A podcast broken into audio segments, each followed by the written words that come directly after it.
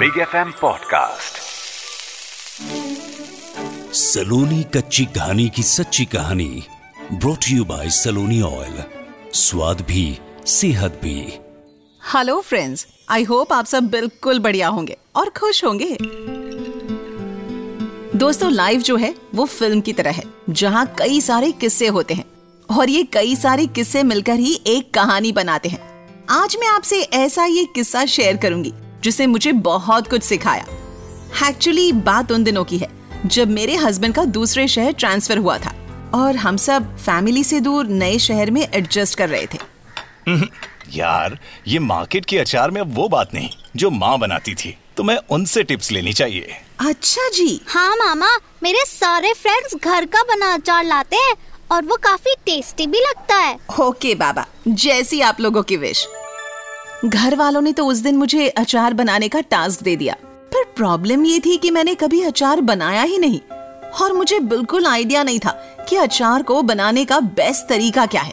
खैर, मैंने अपने पुराने फ्रेंड्स और रिलेटिव्स को अचार से रिलेटेड गाइडेंस के लिए कॉल करना शुरू किया और हर किसी ने कंफ्यूज किया।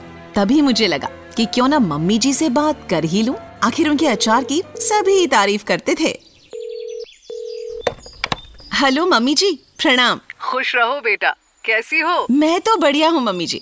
आज कैसे इतनी मॉर्निंग में याद किया? मम्मी जी एक्चुअली मैं एक प्रॉब्लम में फंस गई हूँ। अच्छा। आप सब तो जानते ही हैं मैंने कभी घर पे अचार डाला नहीं पर इस बार सब डिमांड कर रहे हैं कि अचार मैं अपने हाथों से डालूं क्योंकि घर के अचार का टेस्ट ही अलग होता है।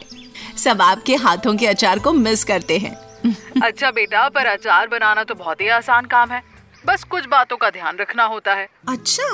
हाँ देखो।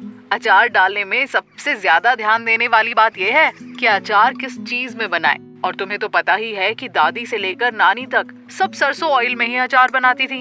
पर ऐसा क्यों मम्मी जी? क्योंकि सरसों ऑयल में अचार खराब नहीं होता और बेस्ट बना रहता है। और दूसरी बात हमेशा ध्यान रखना कि अचार डालने के लिए शुद्ध सरसों तेल का ही यूज़ करना। ओ ऐसा?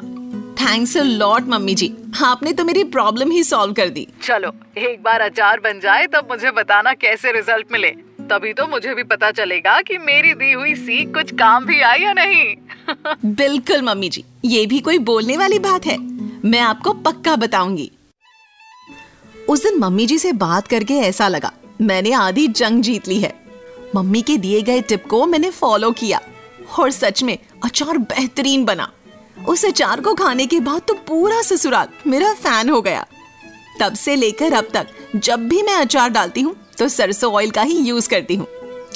और हाँ एक बात और मार्केट में वैसे तो कई सारे सरसों ऑयल के ब्रांड्स अवेलेबल है, पर आपको सिर्फ़ एक ब्रांड ही यूज़ करना है, वो है सलोनी सरसों ऑयल क्योंकि यही देगा आपको बेस्ट रिज़ल्ट दोस्तों, इसीलिए मैं कहती हूँ, हमें अपने आँख कान हमेशा खुले रखने चाहिए।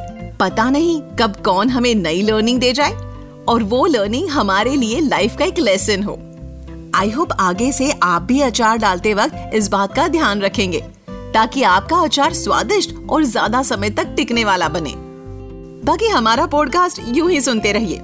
आपको आगे और भी सरसों तेल से रिलेटेड काम की बातें पता चलती रहेंगी। आपको ये तो पता होगा कि सरसों तेल खाने को अच्छा बनाता है, पर हम आपको उससे आगे की बात बताएँगे। अपने हर एपिसोड में, ताकि आप ज़्यादा से ज़्यादा फ़ायदा उठा सके। बाकी अगर आपको लाइफ में स्वाद और सेहत दोनों एक साथ चाहिए तो यूज़ कीजिए सलोनी ऑयल।